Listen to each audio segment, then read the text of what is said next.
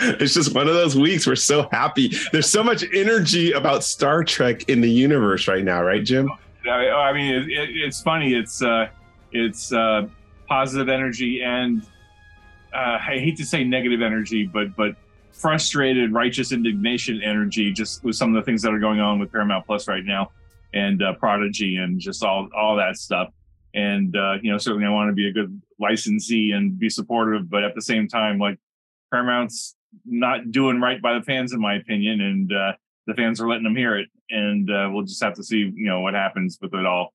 But uh, you know, uh, fingers crossed that somehow Prodigy finds a new home, and someday we'll get the license, and maybe we can do something with it. But for now, we're just kind of like, okay, just what does this mean? we'll just have to yeah. wait. Well, hey, you know, you know, I work in organizational development and business impact and marketing and communications, and data drives decisions. So whatever data Paramount is looking at, I guarantee you that if they were raking in the cash with Prodigy, that would drive the decision. So something's happened. But I remind people that Star Trek, the original series, was only on for three years, and the fans ended up altering the data so much so that we now have the 56 year legacy we have now. So don't give up. If people want Prodigy that bad, there will be vehicles that make it happen. Yep, I hear you. Right. Hear you. Absolutely. Right. And of course, on continuing missions, we invite everyone who wants to to feel free to contribute to the ongoing saga of those wonderful kids. Um, they are not dying in our memories, and I hope to see some great fan fiction at least spawned from Star Trek Adventures on that. Mm-hmm. Nothing's, in fact, today's subject, we're going on to Captain's Log, talking about chapter five, which is the rules of play. But there's nothing that stops anyone from using Captain's Log to continue the adventures of Prodigy. Seriously. Yeah, absolutely. Make make up the characters and uh and go forth. You know, write your own stories. In fact, yeah. uh, I think I was talking to somebody on social media about that earlier. Is that uh, you know what? If you're frustrated with what Paramount's doing with Star Trek, or you've got a great idea for a Star Trek series that you know is never going to see the light of day, get this book, make it make it up yourself. Write the story, write the story, then share it with us so that we can read it and enjoy it. Exactly. And so, just so all of you who've just dropped in and don't know who the heck you're talking to right now, I'm Michael Dismuke. I am one of the co hosts here of Continuing Conversations, which is all about Star Trek Adventures RPG. I'm also a blogger on continuing missions and a freelance writer for Star Trek Adventures RPG. I had the privilege of being the lead writer on Captain's Log, which I hope to say ends up being the rave solo RPG of 2023 2024. and let's introduce Jim Johnson. Hey, everybody, Jim Johnson. I'm the uh, project manager and line editor for the Star Trek Adventures RPG, published by Modiphius Entertainment. Lo these many years now, seven years, going on eight and I am the co-host on this here show with Michael Dismuke. Now 90 episodes strong, heading into uh, working out. Well, we're working on finishing up year two, and then uh, we, we probably should be thinking about what we want to do for that year two finale or or continuation. I mean, it doesn't. I mean, it doesn't really. It's Not really a finale. It's just a continuation, right? We just have an ongoing storyline, but uh, we're, hey. we're, we're approaching year two, so the end of year two. So we should probably think about something cool and special to do. I mean, our year one celebration, we we were honored to have Dayton Ward and Scott Pearson come, but now we've made so many new allies um, to to the game that we could really have a showcase come year two. So we'll we'll we'll start planning that now and send the invites out. I I know I have a short list of who I'd love to show up to talk oh, about nice. the game.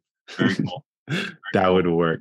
But yeah, cool. so we're going to talk about uh, chapter five, yeah, and uh, I don't know how you want to set this up, Michael, but I know that you had an opportunity to talk to Alison uh, ahead of time because uh, you know she's in the UK, and so the time zone has just made it challenging for us to all connect at the same time. But tell us a little bit about what uh, what, what, that was. Set, set that set up that piece of it. Sure. So for weeks we had been trying to get Alison Cybe, who really was key to developing the rules for Captain's Log. Really, Alison took the lead. There was some input from me, Josh Allen, who we met earlier, who did chapter three. Um, Al Spader chimed in. Of course, you know, uh, we had a bunch of other people take a look at it, but really, Alison took the lead on it. So I'm pleased to say that we were able to wrangle a time uh, to, to match Alison's schedule. And what we're going to do is actually cut to that interview. We're going to go ahead and cut to that interview and then when we come back, Jim, I'm going to be curious to hear what you have to say about chapter five, some of the challenges and the rewards of, of developing an entirely new rule set for Captain's Log. Does that sound good? Sounds great. Okay, so we'll cut to that. We'll be back in a moment. Mm-hmm. As promised, we wanted to make sure that we put a spotlight on all of the different people who are so heavily involved in creating uh, Captain's Log, uh, Star Trek Adventures solo RPG, first venture into solo RPG. Um, we had to really travel literally all the way across the world to nail this amazing interview that we're bringing into this episode and we're cutting into this episode. This is Alison Cybe. Alison, why don't you introduce yourself and kind of tell us a little bit about um, your role with the lower decks, cap- with the uh, lower decks. Wow sorry, we have so many new pubs coming out uh, with the Captain's Logbook. Yeah. so why don't you talk to us about your role with oh. Captain's Log? Um, hi, I, I, am Alison. I write uh, Star Trek Adventures for Modiphius. Um, hello. Uh, um, and uh, we worked um, where, we, where we worked together on uh, on creating uh, the Captain's Log, um, mm-hmm. which uh, by the um by the time this goes out, I'm thinking uh, everyone will everyone will know about it. Yeah. They will, they will. And then since this is your first time on the show, we've we've tried so hard to get you on the show before, Alison. And yeah, and it's yeah. a privilege to have you here. But we got to ask you the question that we ask everyone who comes on the show for the first time. So tell us your favorite Star Trek series and your favorite character. Uh, oh god. Well, I I grew up with uh, with TNG. I uh, I I at, at, at, about the the height of it, uh, Deep Space Nine came out, and it kind of became my favorite for the longest duration. Um, it's Strange New Worlds. Of course, it's Strange New Worlds. I love Strange New Worlds. Oh, oh my goodness! Oh my goodness! I mean, we, are like, watching this. It has yeah. knocked Deep Space Nine just off the top and just clawed its way on that number one. It really has. I got to give it to you. Just this week, are you are you up to date on season two episodes so far? When you say just this week, I I don't know how many weeks ahead this is going to be. Um, we are oh, recording oh, right. this as of week two. Correct. We've done episode two. Um, I honestly was... have to say that this I, have been going I've been watching after episode two and I've been I've been vacillating all week if this is my favorite Star Trek episode ever yeah that was that was an episode. Um we watched it less than 24 hours ago. I am still like still working through it. I'm about to go into my third i'm about to go into my third watch. So yeah. so fantastic. Okay so strange new worlds that's great to hear. Your favorite series so far and your favorite character uh, oh goodness. Are, are, we talking like the whole of Star Trek? Yes. Or yes. Whole of Star Trek. Um. Uh, oh, that's that's hard. Garak. Wonderful. We love Garak. Wonderful. Yes. Definitely top three for me. Top three. Yes. So seven's my favorite. Um, she's a prophecy come true back when mm. she was on the show that has developed in ways I really had wanted them to develop the character. So I'm yeah. but but definitely Garak is the one who entertains me the most when I watch. So he's just to... he's just fantastic. Really, indeed, is. indeed. Okay, fantastic. We got through those formalities. So now let's jump into this. For those of you um, who want a little background, um, Alison was really the chief developer um, of this new game set. Uh, we worked along with Alison, uh, myself, and uh, Al Spader really running a lot about like what's this game about how are these mechanics going to work so really i want to hear from you when you first heard about this project knowing having played star trek adventures before in that rule mm. set mm-hmm. tell us about the emotions the challenges what you what you were confronting I mean, it was it was it was a it was a big surprise for uh, for like to be told this is one of the projects that we're working on. Um, to do essentially a a solo RPG for for Star Trek. That that's I just thought, wow, that's ambitious. Mm-hmm. That is ambitious, um, and I think coll- collaboratively between all of us, we each had different experiences with uh, with solo RPGs, and we were able to just pick pieces from from each other's ideas to to put it together. But first, uh, first up, I just thought that's a really really ambitious project. How's that all going to work? How's it going to take shape? And just the the development of it was just kind of an an exercise in just watching it take shape. That was amazing.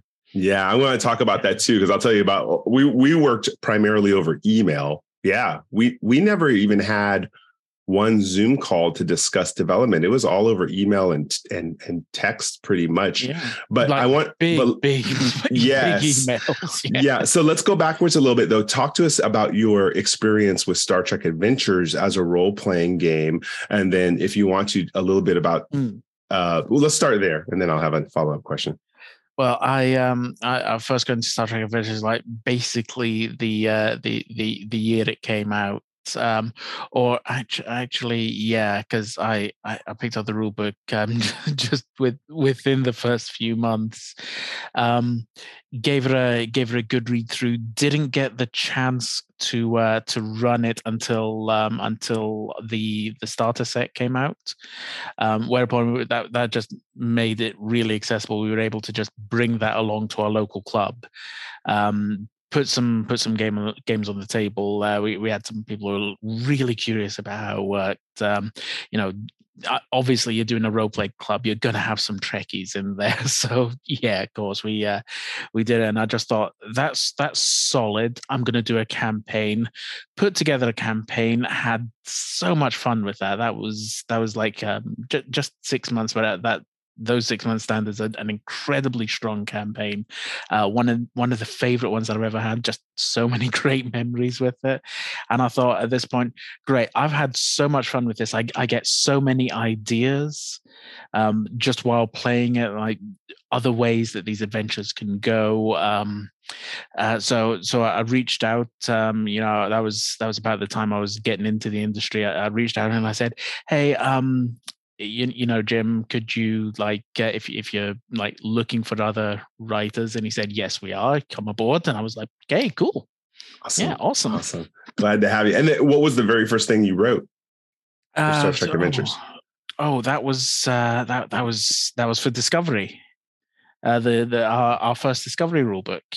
Right. Um uh, well setting book setting book? Setting book yeah. Yes. Mission mission uh, that we call them uh, mission source books source books yes source books yeah exactly cool and i know we had tried to get you on an interview for that when we were going over the discovery source book too we weren't able to what, what was your con- yeah. contribution to that uh, th- those time differences are so so tricky for us. They really mm-hmm. have been. Um, I did an adventure for that one, um, which was uh, it, w- it, was like the uh, the the horror themed kind of surreal um, thing where where you've got like hallucinations going on aboard the ship. Mm-hmm. Um, because like some of the earliest Star Trek shows I, I, I watched was uh, was like towards the end of like uh, TNG, like season season five, season six, season 7 mm-hmm. when when they really started to have a, a bunch of those kind of uh, themes and uh, and and styles um, ex- explored in the ship and uh, uh, on the show. And I just kind of thought, okay, I would really like to get something like that. You know, into one of these uh, into one of these books because I think was was it uh, the uh, the third episode of, of first season of Discovery was uh, was one of those dark corridors. There's a there's a scary creature in there. Mm. It was like a good horror theme kind of uh, kind of a show. And um, in the end of it, it was uh, it was um, it was a, the tardigrade, which was just yeah awesome. I want I want the tardigrade back. Yeah, um, the, the, I mean those are fun. I, I like that you wrote yeah. that one because my favorite episodes of Star Trek tend to be the ones where they don't leave the ship.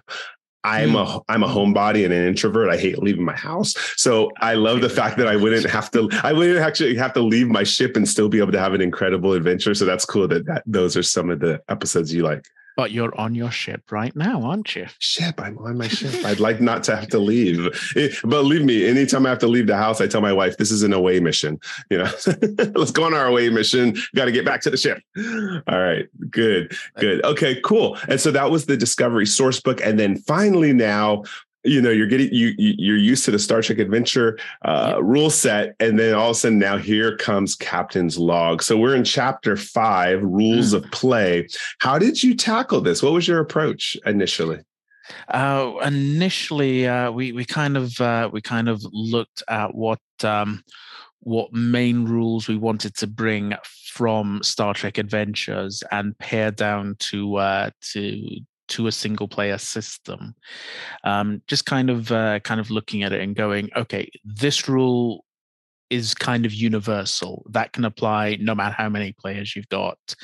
Um, so try and incorporate that into uh, into into how a, a, single player solo format would work. Um, that was kind of like the the first bridge to cross because that kind of gave us this the skeleton, like the uh, the the main structure that we could start uh, bringing other concepts onto and, and placing them on board.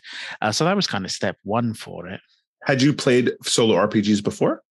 Uh, yes, uh, the, the, I mean, I kind of grew up on the uh, the choose your own adventure kind of books.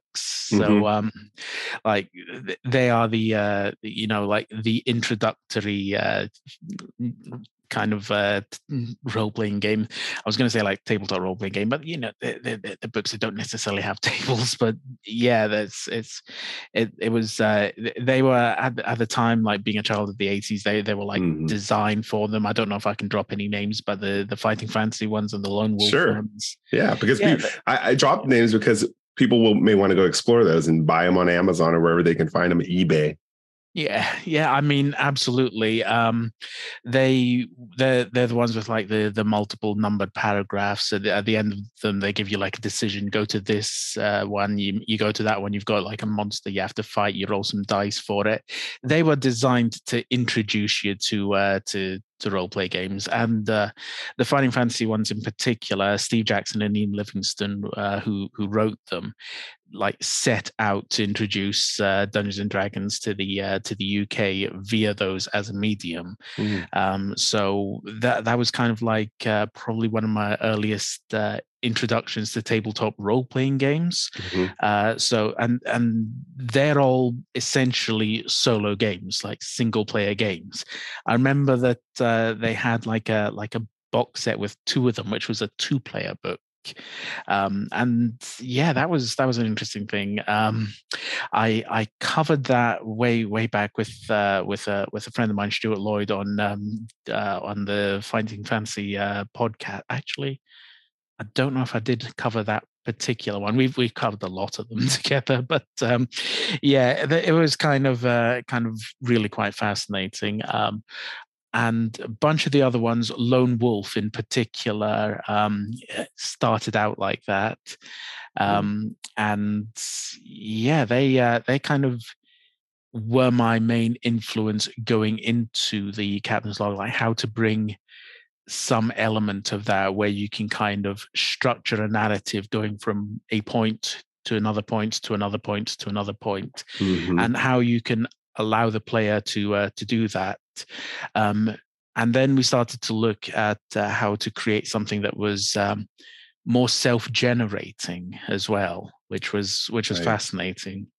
So um, let me and let me ask you this then. So say I'm picking up this book for the first time, what how do I need to gear my brain now that you've helped, you know, develop the rule set? How do I need to gear my brain to get the most out of it? You know, maybe I'm picking up the mm-hmm. book, reading chapter five. What what advice would you give people? Um, if you've played Star Trek Adventures before, you're going to feel quite familiar with with what you're doing. Uh, you're going to be uh, finding problems, challenges that will come up, and you'll you'll be responsible for tackling them um, in a variety of different uh, means and methods.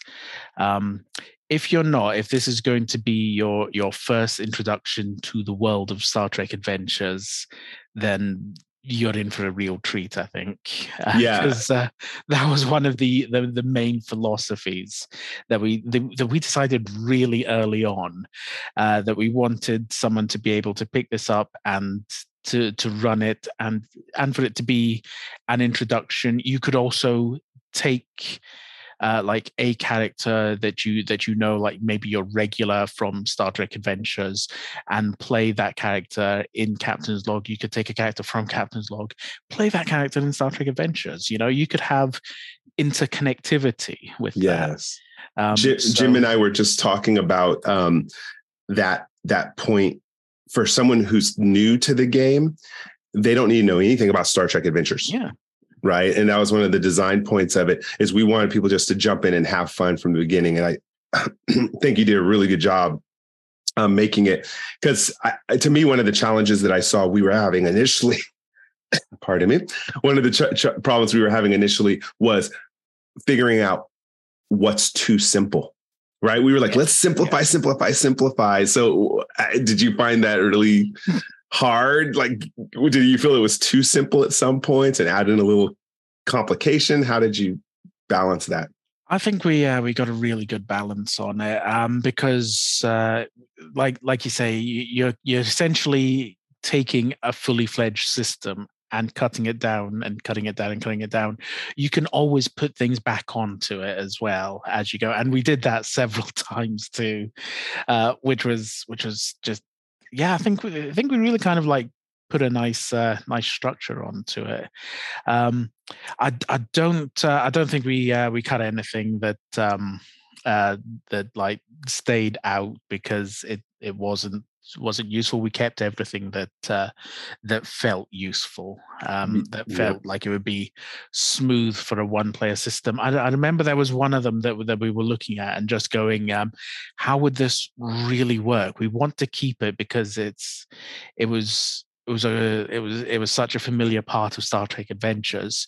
Um, I can't remember which piece it was, but but like later on we realized we're going to have to restructure it. it um, I mean, yeah. we're going back over a year now. Right, I know, I know. Yeah. We've been sitting on this for a while. The, one of the things one of the things that I know you did and, and we I think contributed to also was we kept it super simple, but then we gave the option of how people could make it more crunchy if they oh, we wanted did, to. Yes. Right. Yeah. Right. And so we kept doing these inset boxes like, well, if you want it yep. to be a little bit more complicated, here are some options. And I thought that was cool. Yeah. So we really, so those of you picking up the book for the first time, you could ignore the inset boxes and just see the boiled down basic, especially if you're more narratively compelled. But if you're using this as a writing tool, um, next week's episode is about chapter six. where we're having uh, Jacob Ross and um, Chris McCarver come on, where we talk about okay, here here's how to write a story. But this chapter five is about here's the rule set, different, different, right? Yeah. On that one there. Um, one of the things that was created was a mission tracker. It's on page 186. Yep. And can you give a brief explanation for those who are looking at the mission tracker for the first time? Why? Why the mission tracker? Uh, so your mission tracker um, in in this one is we realized when you're creating a story, um, and and this is like any kind of story, whether whether you're reading a story, you know, pick up a book, watch a film, all of those stories have structures. Uh, you have like your first act, uh, your your challenge, your your secondary act, uh, leads into a complication uh, twist, the finale. Every episode of Star Trek, because each episode of Star Trek is a story, works to that same plot structure.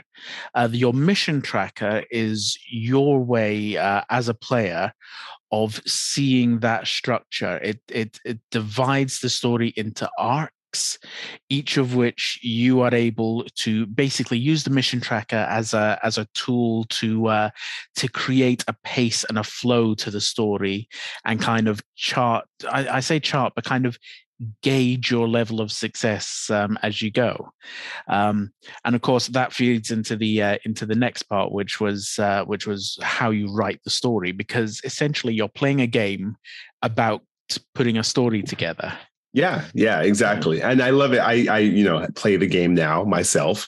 Um, and one of the things that I had to learn early on, so I'll give this tip to people who are playing it, is at first when you read through, you think that the first task, once you complete a task, that that's the end of that check off a box on the mission tracker. No, that could be the case, but you could say, well, no, this scene will be comprised of multiple tasks and a mm-hmm. bunch of rolls in order to decide what the outcome of that scene is.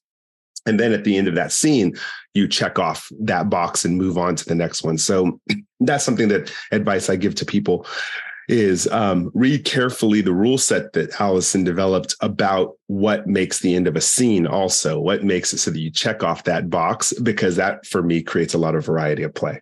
Yeah, it's it's all um, it, it was all kind of in service of creating the idea of how does an episode of Star Trek um, play out. You reach the end of a scene. Uh, that scene doesn't just sit in a bubble. It will impact what happens next and what happens next. And you can kind of like use the mission t- tracker to uh, to to guide you through this. Yeah. Um, it's it it's about uh, giving yourself permission to uh, to to create inspiration as you go. Yeah, and what I do is, as I'm in season, you know, in Act Two of any story, that's where things just start falling apart. The world is crumbling yep. in Act Two. So what I noticed I did is, as I got into Act Two, I started rolling way more complications and and yep. and and uh, threat rolls on myself and I said, I'm not going to try to go for a solution. I'm going to yeah. make things as bad as possible. Yeah. And then I'm going to try to dig myself out in act three. Yeah. It's so, all about giving yourself permission to to go with that. Absolutely. Yeah. Yeah. And so that's really to me was the crux of this. Um, and then that moves us over to page 192, talking about momentum and threat, because mm. it is different than Star Trek Adventures. For those of you who played Star Trek Adventures, re-gear your brain. For those who are new to this, this is new to you. It's going to be way simplified. So, talk to us a little about how you evolved momentum and threat into the system. Oh, goodness, it's been so long ago since I did that. you want me to read uh, off the choices for you? I I know that we uh, that that we uh, uh, going going back, we we really reworked how uh, how momentum worked. It was uh, it was you boiled either, it down. You really yeah, boiled it you, down. You don't gain momentum like as points it's something that you either have or you don't correct if i remember right yeah in fact right? yeah so so so uh, that's the biggest thing is before you have these big pools of momentum and threat and we went nope we're going to use it almost like a plot point where where now if you generate momentum you can re-roll a dice you can add an advantage so go to the table and add an advantage or um, some sort of uh, you can do a, uh, what's called a momentum spin table to to see things that benefit your character. Um, you can use it to eliminate threat if you've rolled and generated threat, or you can save it, but you can never have more than one at a time. Yeah.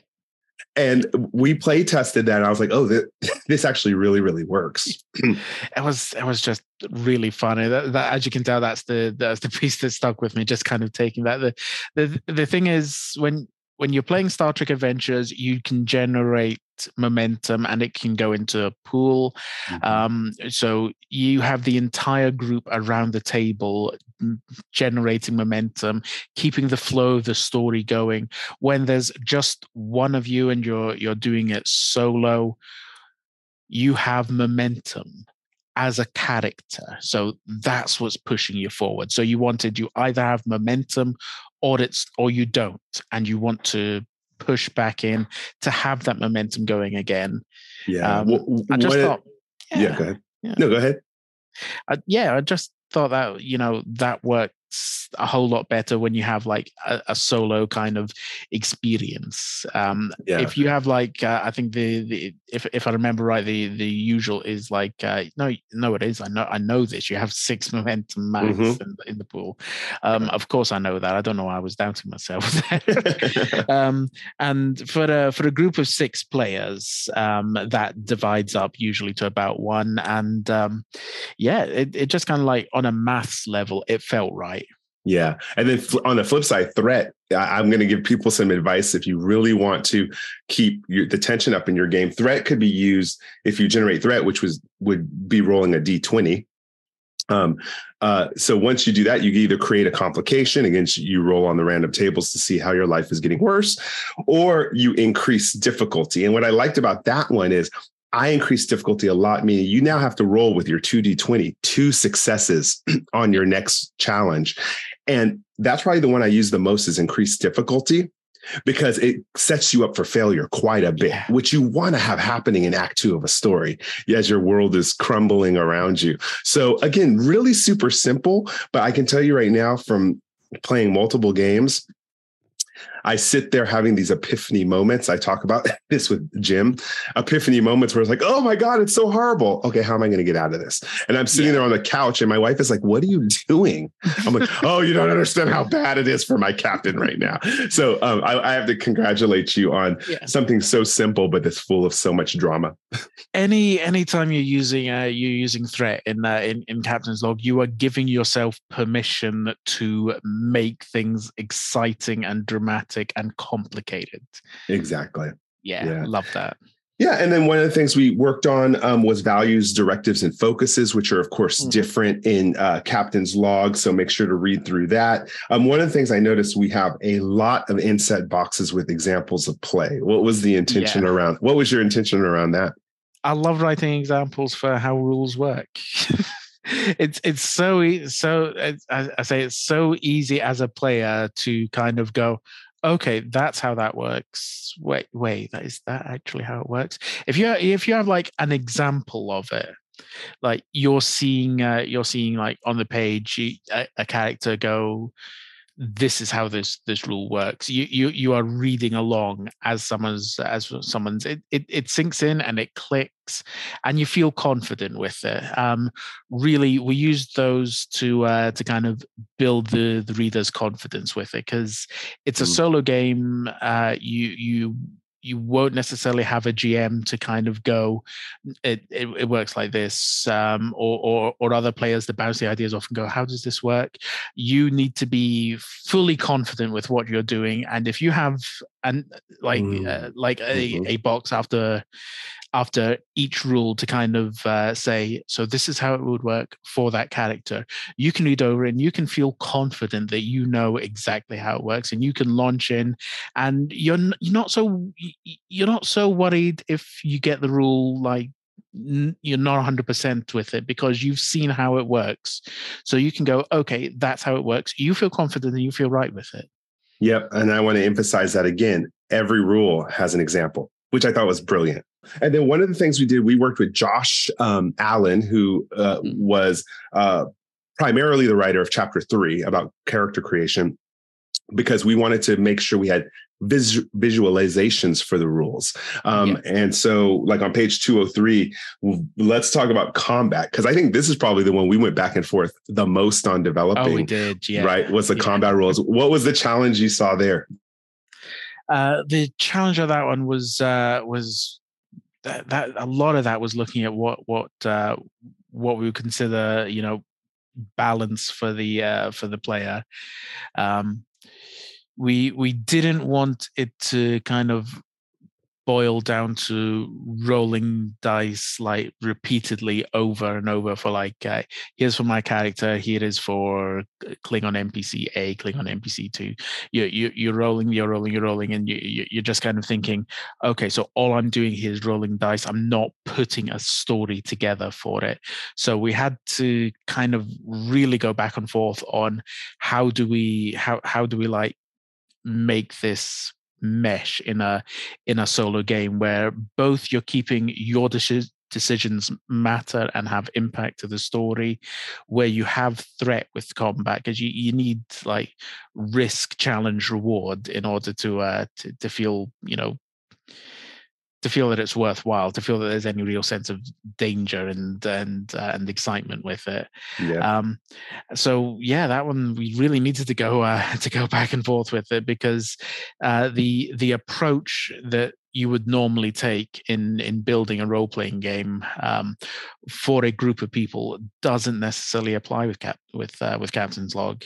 Yeah, and I want to say because in a crunchier game like Star Trek Adventures, if you have three good guys and three opponents, there's a lot of dice rolling. In this one, it's more, and this is I'm going to help frame people with this. It's more, does your character's actions in this round benefit them or put them in more threat? It's not did you make that punch? I think it's so easy to fall back into RPG. Like, did I ha- did I slash him? Did I shoot him? Think more like, what's my character's action this round when they're cornered in the alley by three thugs? Mm-hmm. Now we're not going to go back and forth, back and forth, back and forth. It's what was the action that round? Roll for it. Was it successful? Ah, narrate why that was successful. Yep. If it failed, narrate why it failed. So that's going to be one of the big things I'm emphasizing when I'm showing people how to play this game is during combat. It's not about taking down shields or taking 13 stress. It's about things are going well for you or they're not going well for you. Narrate yep. that, mm-hmm. right? Yeah. And then if people do want it crunchier, we actually have inset boxes about that too. It's like, go ahead. If you want to, yeah. go ahead and bring in rules from Star Trek Adventures and run stress and damage that way, right? Yeah, it's like we want to we want to give players the uh, the option to uh, to to bring in as as much as they can, um, but at the same time, we want you to be able to to to pick it up and get the get the exact focus on on what you're wanting and the, the focus is uh, is for the character because this is you know for the captain's log you know it's it's, exactly. it's your character what's the most important thing for your character at the moment Yep, and the ships are treated basically the same way. We're gonna you're gonna see that there's a, a roll chart for ship battles, and um, think of it the same way. It's not whether or not you're losing four shields or taking two breaches. It's whether did this round turn out for well for you or not. Okay, cool. All right. So then um, the chapter pretty much wraps up talking about the different modes of play. Um, mm-hmm. And you want to talk to us a little bit about that? Oh, yeah. Um, I, I I really like um, the the um, uh, just the, the sheer variety of, of, of different like formats and, and like I, ideas that, uh, that that we that we brought in there. Um, I I was right on board with the idea that you can make a make a character in Captain's Log and have that as as a as a format for you know a kind of own personal campaign. Mm-hmm. Yeah. Um, that was that was awesome, um, and just having the uh, that, again, we can touch on the interconnectivity here, can't we? Yeah, and that's and that's the thing too is we talk about porting the characters back and forth, or even I, I call it a campfire game. It would be possible now to sit at a campfire with your friends and play use captain's logs rules as mm-hmm. opposed to pulling out a big thing with all these momentum chips and threat chip. You can actually play a collaborative game using captain's log for those who are really storytelling bent so i thought that was really nice that that was developed as an option with the rule set i just love the uh the the, the modes that we had that allowed it for for kind of uh, ongoing missions like like campaign kind of kind of structure of that. Like you go on a mission you you take these elements with you to the next thing. You kind of you take a little little piece of uh, of each mission with you along to kind of create the uh the, the captain's log exactly well i mean for you you know just thinking about the, all the work that you put into this Alison that that this is groundbreaking to me i mean this is the first IP that I know of that has done a solo RPG to this level. Yeah, yeah, I I I love that, and I love the idea that your character that you create, that's your captain. You are creating their missions. Yes. You know, so you're you're personalizing it. It's it's your captain's log. That's your book. Yep. We, we've talked about people using this to flesh out their career events that they actually play in Star Trek Adventures too. Mm-hmm. So now, if you're rolling your career events, why not go roll in Captain's Log mm-hmm. what that adventure was? Because that will make way more of an indelible print on your memory if you decide to transport that character over Star Trek Adventures. You're going to be like, oh, I played that game by myself, you know? So good option now. Good option. All right. Any last advice that you want to give before we cut back to our regularly recorded show with Jim? um, definitely, uh, definitely give it a shot. Uh, pick up a copy of uh, of Captain's Log because we all worked really, really hard on it, as, as you know. Um, I and and most important thing is remember it's it's a game about creating story. The rules are there to allow you to create the most exciting story that you can. So take advantage of of every chance that you get in it to create something that's exciting and stays with you and is a lot of fun. And um, if I can also, um, if you uh, if if anyone who's listening can also like tweet hashtag save Star Trek Prodigy Word. Very good. Because that is such a good show and Save Star Trek Prodigy. We, we love we love Prodigy. You know, it is. Let, let me talk about this because this will be the first time we actually talk about it on the show. I know we're this is gonna air in late July or August, but Prodigy teaches kids Star Trek, and that's why it yeah. was so valuable to me. That even it really is, yeah, right? really is. Episode by episode, it teaches you one facet, one trope of Star Trek, mm-hmm. and um, that's going to be that's going to make it an everlasting show to me because I will be sh- telling people to watch it. one one's sorry, the first season will get you through everything you need to know about the Star Trek universe, which is really yeah. cool. All right. Do you want to do gratitude? Uh, we usually close with gratitude, but since you're our guest and we're cutting back to the other show, why don't you close with gratitude for us? Um. Oh, oh dear. I'm, I'm really shy. you could think anything. You could think the butterfly that landed on your windowsill. I don't care. Um, I oh goodness, I, I don't know. Well, thank you very much for for having me on. Um, as you know, it has been um, it has been difficult to uh, to to get this booked in. Um, for for everyone who's listening, I'm in the I'm in the UK, and you are like all the way over in the states. Um, like eight hour just, difference, right? Nine hour. It's it's it's yeah. It's about um I, I don't know what time Wait, is it. Eight plus no, we're eleven hours difference because I'm in is California. I, am in California, and oh, right no. and right now we're recording this at about one. It's one, about one p.m. PST here, and you're what landing on what time? It is just coming up to nine o'clock. Yeah, yeah. So we. Yeah. Oh, so that's are a nine on hour. The same, are we on the same day? I don't. Wait. Yeah, I'm on Saturday. The, I am. Yeah, it's the 24th. I am from your future. I love that. That's just awesome. Can you please tell me what I should be investing in right now? I should call you on Monday. I should call you on Mondays, actually, when the stock market um, opens. All right. Um, and I will also thank uh, thank uh, one of my friends from the states who was able to send me over my Star Trek hoodie. Um, That's tough. Does it does give me my my rank? So. You're a captain. I am a captain. Oh, I would have referred to you like that. I'm sorry. I just well, I uh, I worked on Captain's Log, so of course I've got my own ship. uh, what is? Oh, it's actually tell me about that. The game you play. What is your ship? Uh, we have the uh, the USS Sutherland, which uh, which is a Constitution class uh, yeah. starship. Yeah, that's right. That's can. It's a canon ship too, isn't it? Uh, yeah, I kind of like borrowed one from the uh, from the canon to just Nothing kind of wrong with that. to play from. Okay, awesome. All right. Well, Alison, it's been a pleasure to meet you finally after all this time. Like I said, we were only talking electronically, so seeing you face to face is wonderful. Yes, absolutely. Oh, this has been brilliant. Thank you so much for having me on. Um, you mentioned gratitudes. That's the big one. Okay. really is. all right, great. All right, thanks again. Oh, thank you so much. Take care. All right. It was so nice to get into the head of Alison and really figure out the challenges that they were posed with. One of the things that, you know, in review that we talked about was really, Jim, your instructions to us when we designed this game was to make it so that someone who never played Star Trek Adventures before could actually pick it up, digest the rule set, and be off on solo RPG.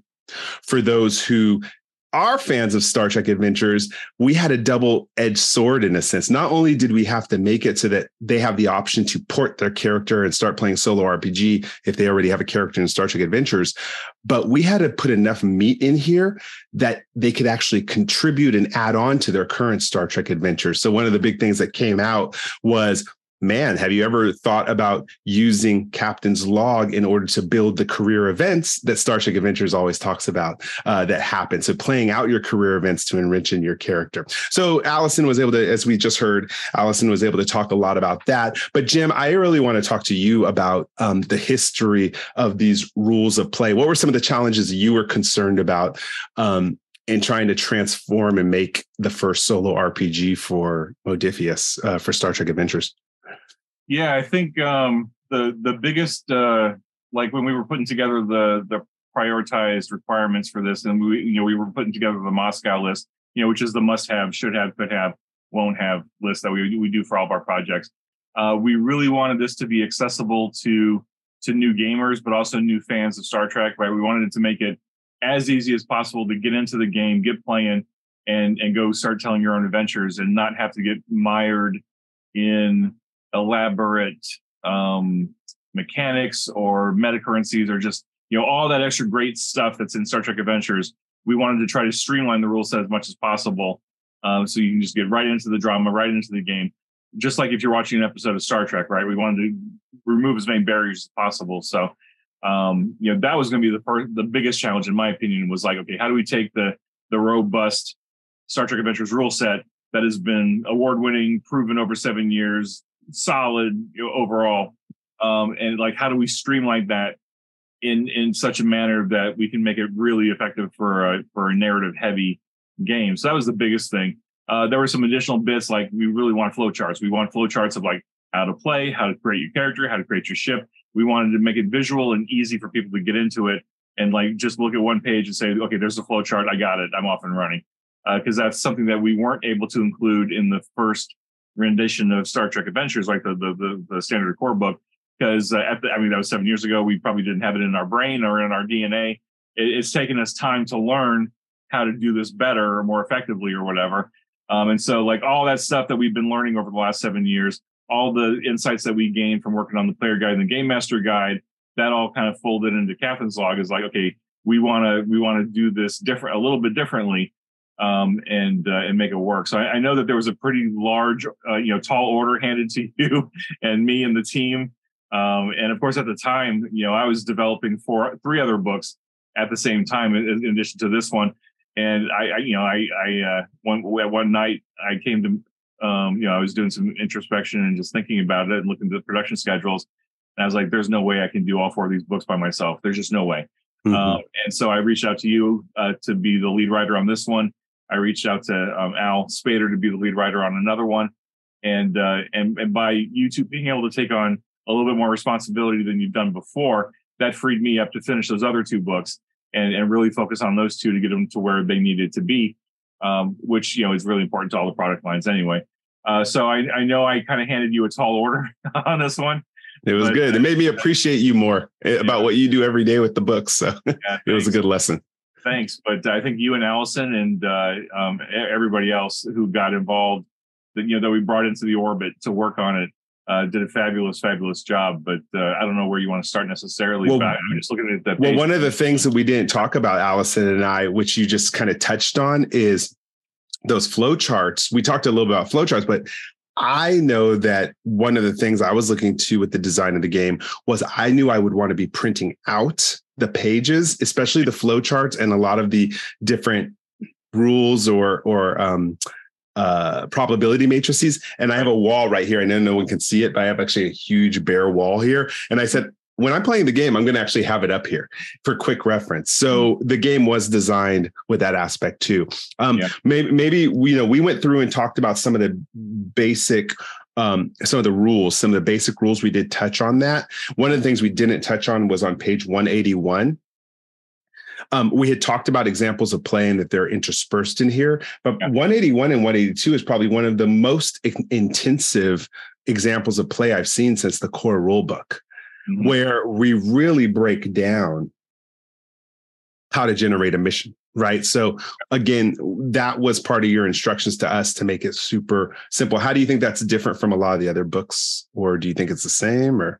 Um, well i think uh, like if you look at the uh, the the standard edition core book that came out seven years ago i think nathan did a really good job of putting a lot of examples in there. Um, but as not but he put a lot of great examples into the book as we've gotten fan response over the years, um, especially for some of the the key mechanical components, uh, fans have been watching more examples, right? And, and then they, so they go to the internet, they look for videos of people explaining it, they look for other blog posts of explaining the rules, etc.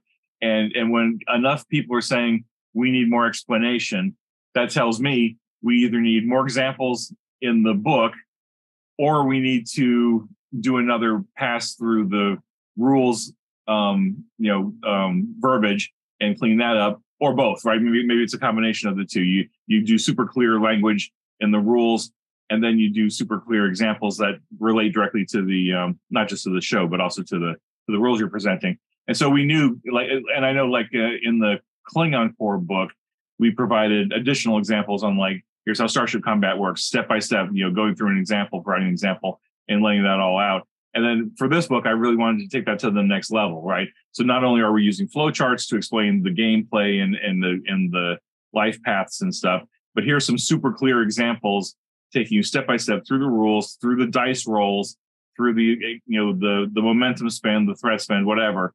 Um, just trying to do as much as we can to make it clear. Um, so I think the examples that you you guys you and the team put together are are more comprehensive than I've ever seen. I mean, certainly in a Star Trek Adventures book, and uh, I would I would struggle to think of another game that I've seen such clear, such detailed examples in in, in any of their supplements. I, am sure they're out there, and you know, and this is me being ignorant because I've been in a Star Trek bubble for seven years, you know, Star, Star Trek Adventures bubble for seven years. I've looked at other books. I've looked at uh, you know the One Ring and the Forbidden Lands, and I see some examples in there, but it's never enough. Like especially certain books, I want more robust examples of how to either create a character or do task resolution or whatever.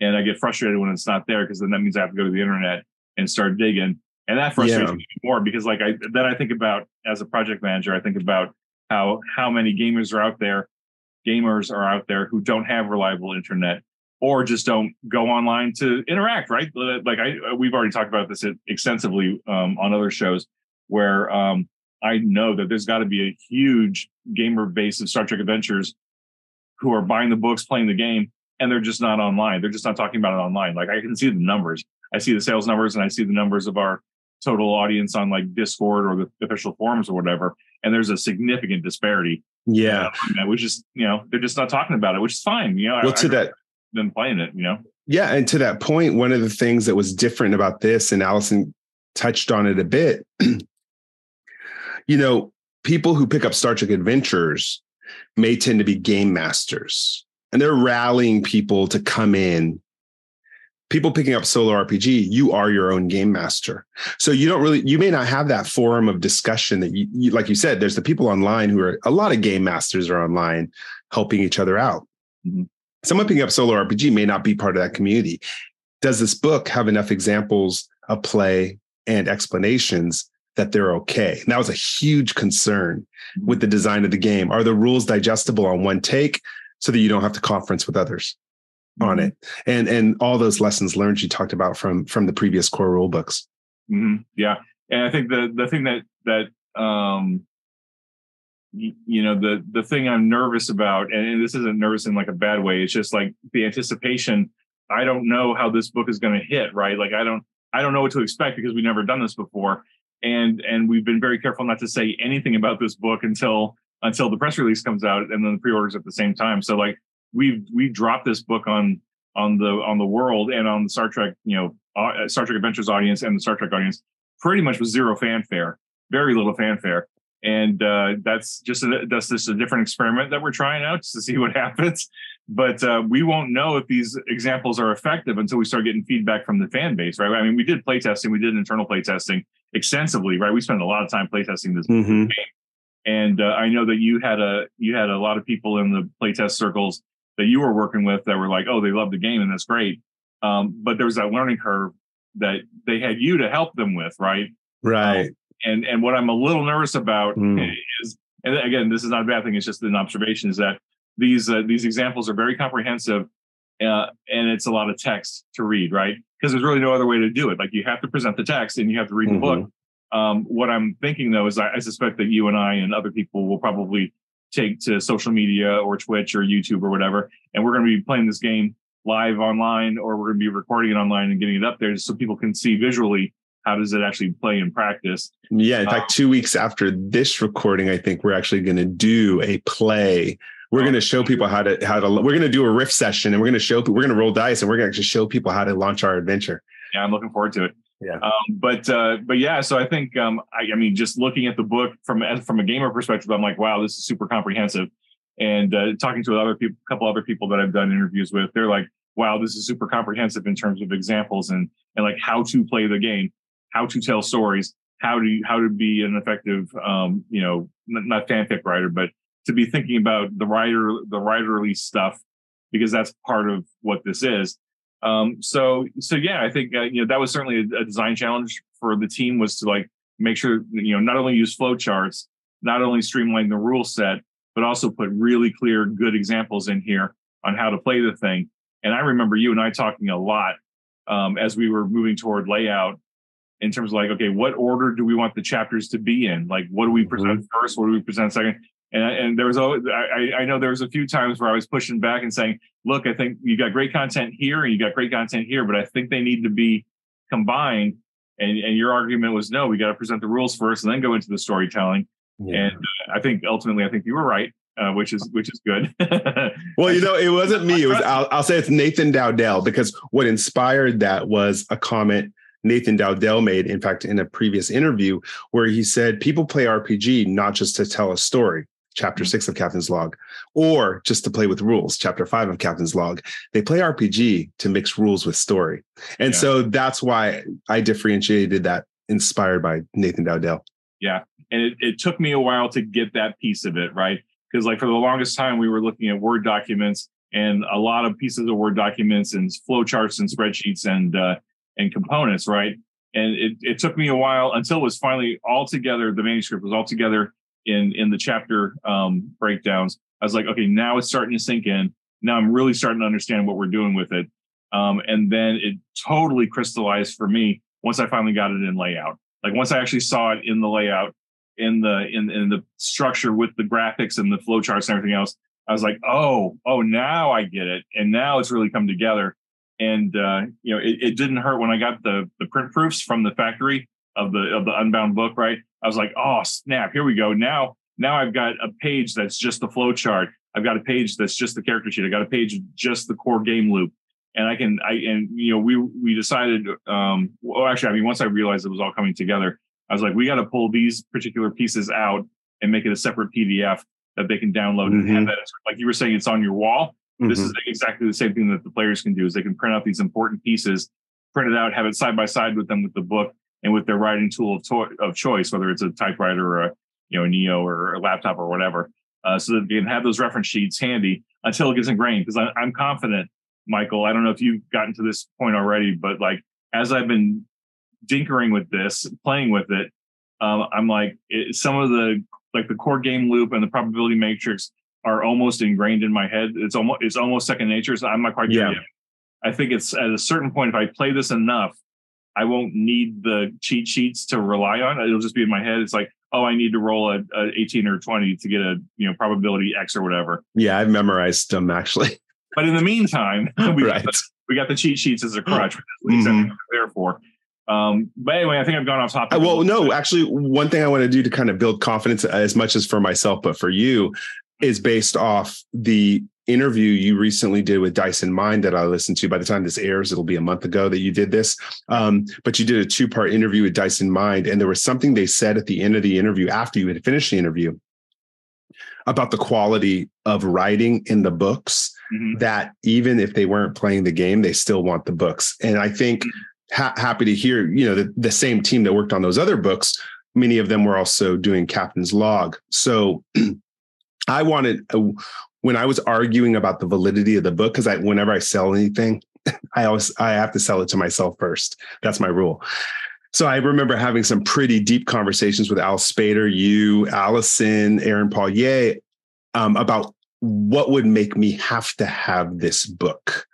And one of the things was the set of p- rules where I said, you know what? I want this set of rules to be so good that for my narrative based Star Trek Adventures group, we might defer to these instead. Yeah. Because we're so good at narration that we don't need heavy mechanics. So that was one of the things that we didn't talk about myself and Alison on the interview was that is that I had to sell myself on this because I'm a hardcore group player, you know. But I said, and I've always played solo RPG, but by myself. I've never had a book to go by. I said this has to be the book that I would pick up and want to reuse. So, so those are some of the you know highlights um, with chapter five. Um, these rules, how they were developed, are are you know hopefully they stand the test of time. Mm, yeah, we'll see. Uh, I mean, I, who knows? Right now, it's, it's, way too early to, figure that piece of it out. Mm-hmm. Uh, but uh, I, I, think, um, I mean, having having been involved in this game from the beginning, and having been on social media as much as I have, and as much as you have, of course, um, I, I feel like during the pandemic, like early 2000, was when I and we collectively really started to expand our brain and realized that there are a whole bunch of people playing this game super narratively, right? Like they're they're they're using the mechanics for the most part, um, but because they're doing the Twitch and the YouTubes and the and the actual plays and the live streams and all that stuff, they're they're not quite so concerned about getting the rules exactly right by the book. You know, rules is written raw, um, but they're they're doing enough. They're using enough of the mechanics that they're getting into the narrative flow. They're get, they got the scene and encounter structure down hard they're using momentum, they're using threat, they're they're making it work, right? And uh, me personally, like when I was running my game uh, for a while there, uh, it was just turning into like a, a weekly radio drama, right? Because like I mean, literally, we didn't even use video for our for Discord and for Roll Twenty, and so like we were just literally just riffing off of each other, and I was throwing them situations, and occasionally there would be tasks to roll to keep things moving, but because we were so narrative focused beyond the scope of what was originally in STA, the more I look at this, the more I look at this and realize, oh gosh, I think the next time I run an STA campaign, like a long term campaign, I'm probably going to be leaning more toward Captain's Log than STA. And that's no knock on STA at all. It's just, you know, the way I've been running STA really rules light. It's like, well, that's that's almost what's here, right? Like, like, because like I know you and I have talked about this a lot with a, lot of our guests, in, in that like for characters, in my opinion, the most important thing for characters in Star Trek are their values and their focuses. That is the, the big two things. And then the attributes in the in the d- departments are certainly important too, because that's what they're good at, or, or what, what you know what makes them them. But like values, focuses, that is the absolute key pieces of of stuff for me to get into the game, either as a player or as a game master. The talents are nice, but the talents are really primarily focused on changing things mechanically, right? Which is totally great. Uh, and of course, there are certainly great ways to take those talents and and use them narratively, right, to to add to the narrative and stuff. Um, but you know what I'm discovering is because we made that conscious decision in Captain's Log to just remove that piece of it, like just take talents out completely. Um, although we did re reskin them right into focuses, right? We we changed a lot of the talent names into focuses, which is you know perfectly great um, I think, uh, and then you also streamline combat, right? You know, personal combat, Starship well, combat. Well, yeah, and I mean, to your point, actually, we if you think about talents in Star Trek Adventures, the purpose they serve is to change probability. They add an extra d20.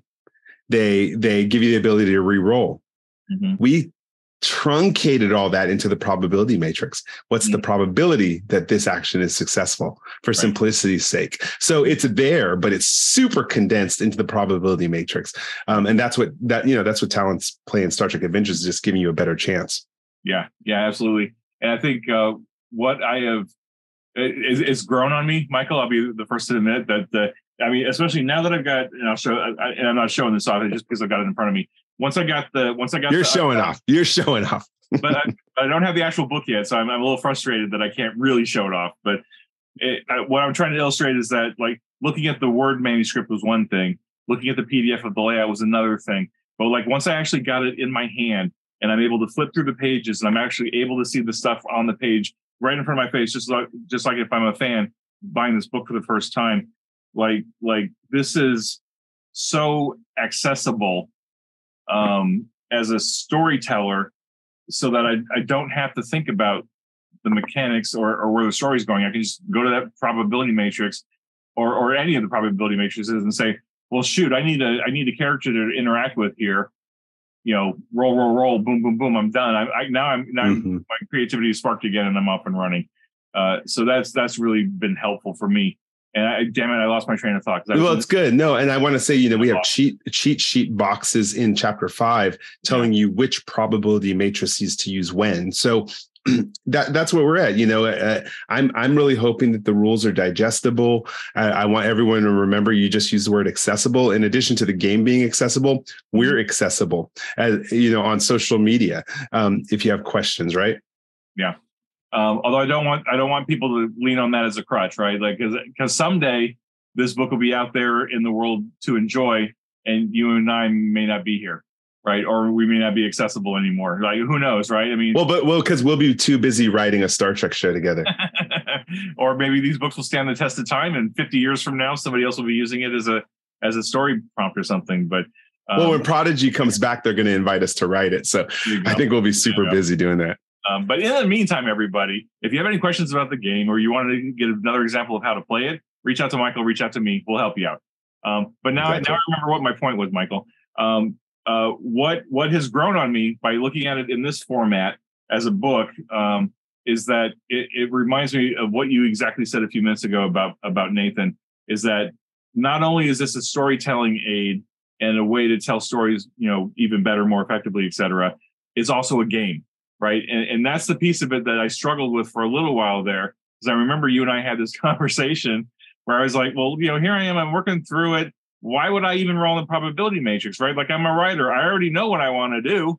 Mm-hmm. And, and, you push back a few times, and, and I apologize. I, you know, I will apologize. Oh no, I thrive under. I uh, I love conflict. First of all, I, I conflict grows. So keep I going. conflict. I hate. Conflict. I love conflict. Oh, the universe but, uh, can't exist without. You have no sun without conflict. So come on, you. I know.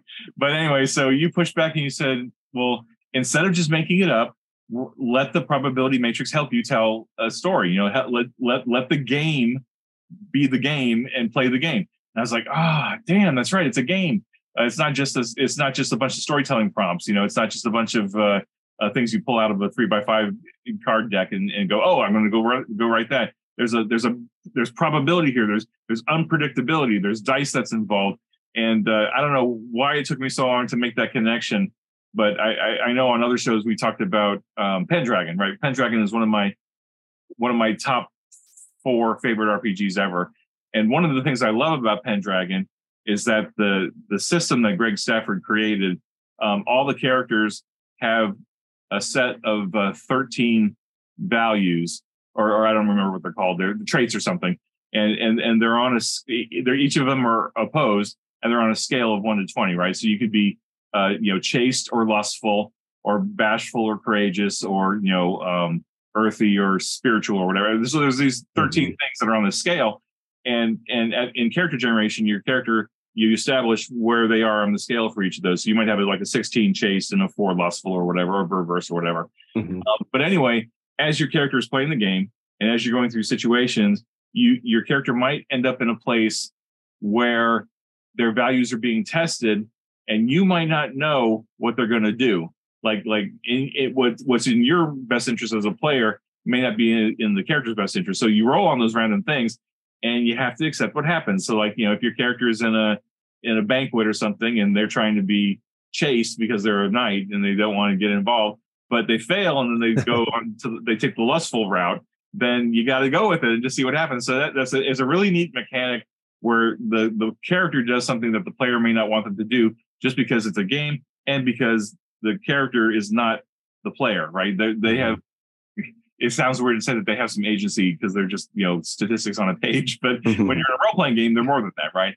And I so I so I think Star Trek Adventures certainly does that to a different degree, where the characters are much bigger than I have more knowledge than the player, right? Because like you know we we've never been Starfleet Academy, we don't serve on a starship, we don't we can't possibly know what what a Picard or a, or Wesley or a Riker know, but but we are role playing them to the best of our ability. But mm-hmm. we have to rely on the character knowing stuff, and that's why we have task resolution and focuses and so on and so forth. Anyway, so my point is, um, I, I finally grokked the idea that this is a game, and so as a story natural storyteller, I've I've learned to loosen up a little bit and just let the game help me tell the story, right? And so I'm really enjoying that piece of it now as I, as I play with this um, on the side here when I have time. Um, and so I would just encourage you know people who are checking this game out, this book, this book and this game out. Um, use those probability matrices. Use the use the tools that are here for you because it'll it'll help break down any blocks you might have, and and it'll actually make you more creative, in my opinion. I um, agree.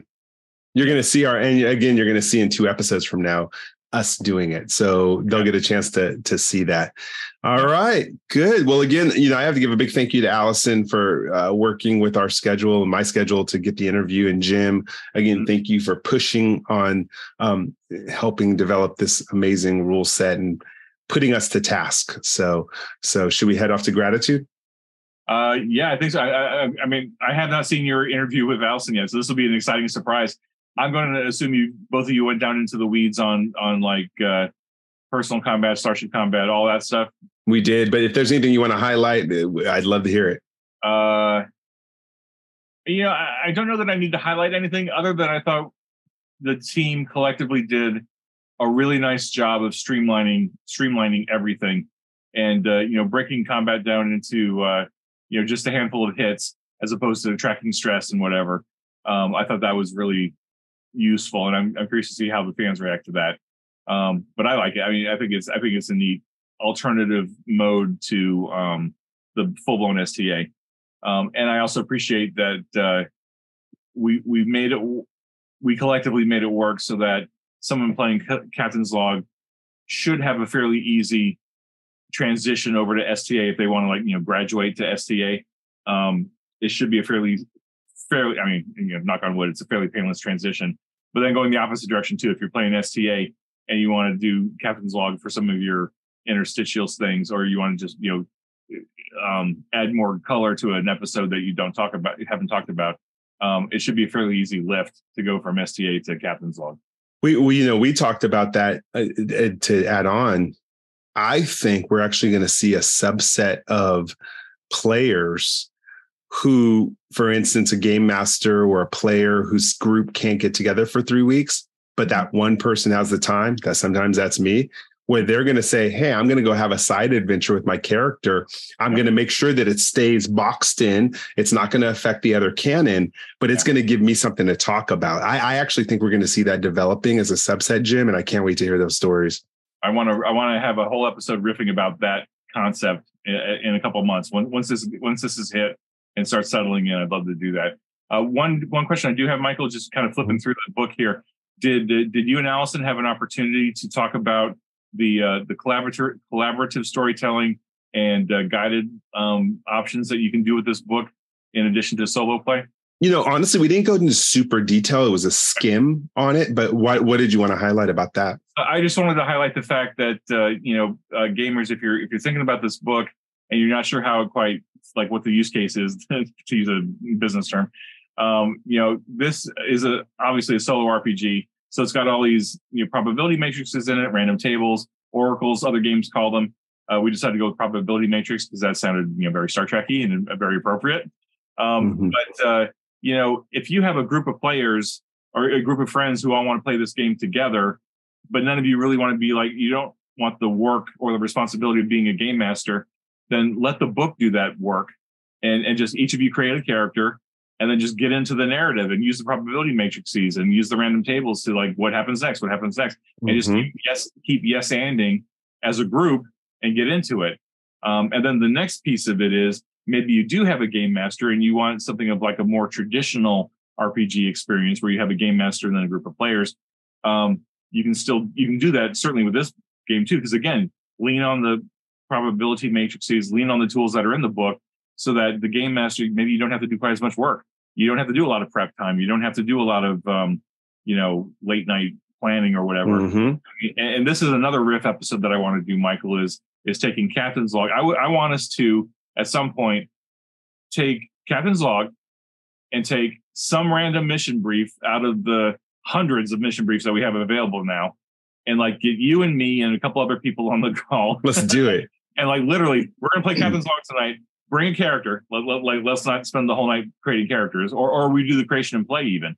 Yeah, we do creation and play and just like mm-hmm. have some basic elements of the characters in place.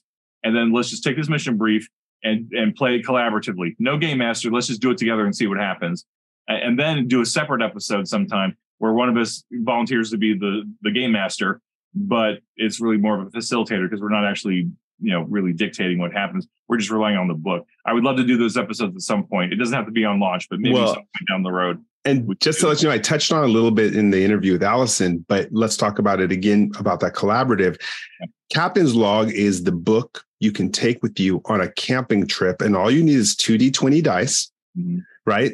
Because you don't need all the tokens, you don't need all the maps, you don't need all that. And you could sit around the fire, campfire, and play that campfire yes and game. I don't know if you've ever done it, but someone starts telling a story. Yeah. And then once you're like, hey, I passed the book to you, roll some prompts yes and then what happens to this character or what happens to our crew. So i really feel that this is going to be my uh, this is the book i'm carrying with me on on vacation because i can just keep continuing the story. But i actually have my nephew who's eight years old and we already sit around the fire playing yes and in my backyard around the fire pit. And wow. now i'm like oh he's gonna love this when we start rolling dice to help him prompt. So I plan to play it with my eight year old, nine year, he's nine now, but I plan to play it with him and see how he reacts to it because it's what we do already around the campfire. Yeah. Oh man, Michael, that's fascinating because because what what what sparked sparked my brain while you were talking is um uh we could or, or somebody anyway it doesn't have to be us but somebody could take this this book and use it as a um a teaching tool for writing uh, mm-hmm or like and what i'm thinking is like you got a group of people in a room you got a whiteboard and you're like okay go through the book. Let's come up with five prompts for a character a non a, a, a an adversary a setting um, a situation uh, you know an advantage a complication. You know you can you can you can pre-roll eight or nine elements right?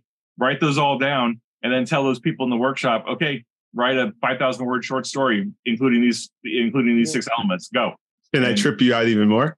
Yeah. So I know this is going to be back in time because next week's episode is when I first learned about it. But We're actually taping this before next week's episode because we're Star Trek and we can do that and we don't pay attention to the time continuum whatsoever. Yeah. But last week incited me to purchase Hack the Cat and the subsequent Hack the Cat book about oh, screenplay right save the cat sorry save the i sound the hack the cat save yep. the cat.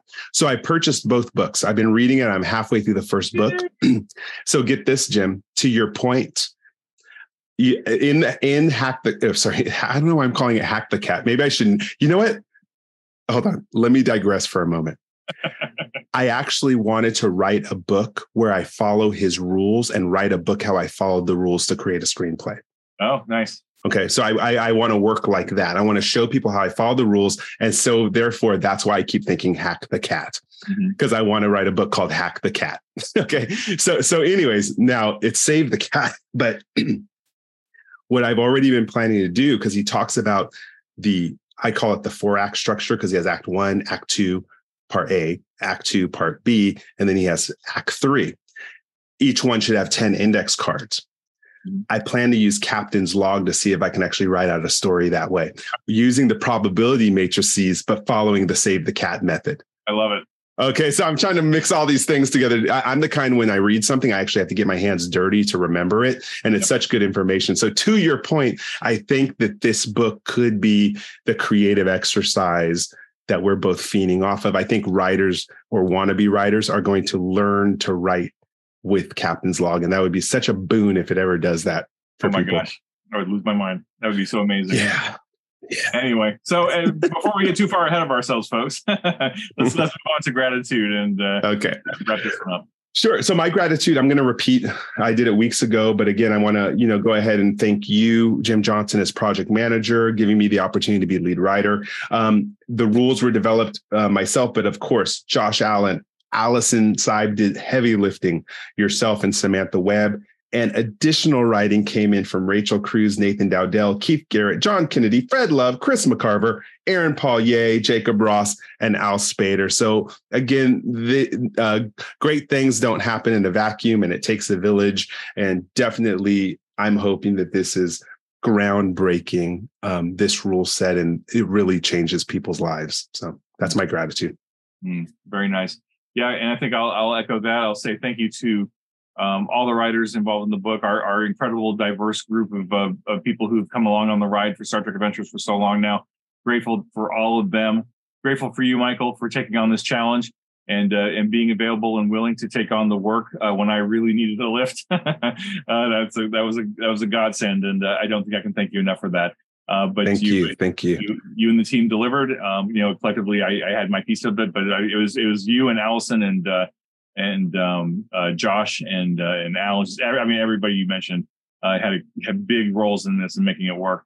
And of course, you know, thank you to Nathan for creating Star Trek Adventures in the first place, the rule set, because we were able to use that as uh, as the launching point for this, and and and his great award winning system made it relatively easy, right? We just had to figure out, okay, what can we take out without breaking it, right? Exactly. And, uh, I think I think we got there, but uh, we'll have to see how that goes. But uh, thanks to all all of you, all of them. Um, I, I've said it before, but thanks to all the writing mentors I've had over the years, whether they knew it or not, I've learned so much from them, and we tried to apply that all my learning and all your learning and all of everybody else's learning into the book. I hope it's there. And uh, in you know uh, uh, um, humble way, I hope this helps other writers down the road to be more creative and to think differently and to think outside the box and you know all that great stuff. Just you know, hopefully more great tools for you to play with. Yep, I think we're going to have to go on the road, Jim, and we're just going to have to teach storytelling at conferences at some point as our side with gig. This, with this, yeah, yeah. yeah well, it's like and teaching all the great values of Star Trek, right? Like leadership, diversity, inclusion, teamwork, exactly. all that stuff anyway, so all that being said, uh, finally, I got to thank the fans, like uh, uh, all the fans of Star Trek Adventures, all the Star Trek fans, all the casual Star Trek fans. Without you, we would not be doing this. We were seven years strong now. We would not still be here if you weren't still enjoying our products, talking about our products, getting people involved. Uh, the fan base is so supportive of each other. I see it every week, and I'm so excited to see that because it makes it so much easier to do our job to make cool stuff for you. Because like you keep you keep enjoying it, and you share it with other people, and you get other people involved, and we're just building this nice ecosystem of of fan support, and it's a it's a joy. Seriously, every day to go on social media and see what all the cool stuff people are doing with this game is just so so humbling and, and exciting because uh, I, I just love it. Um, anyway, so that's that's all, all right. me for tonight. So sounds good. IDIC, everybody. Live long and prosper. Be safe. Be well. And we'll talk to you all next time.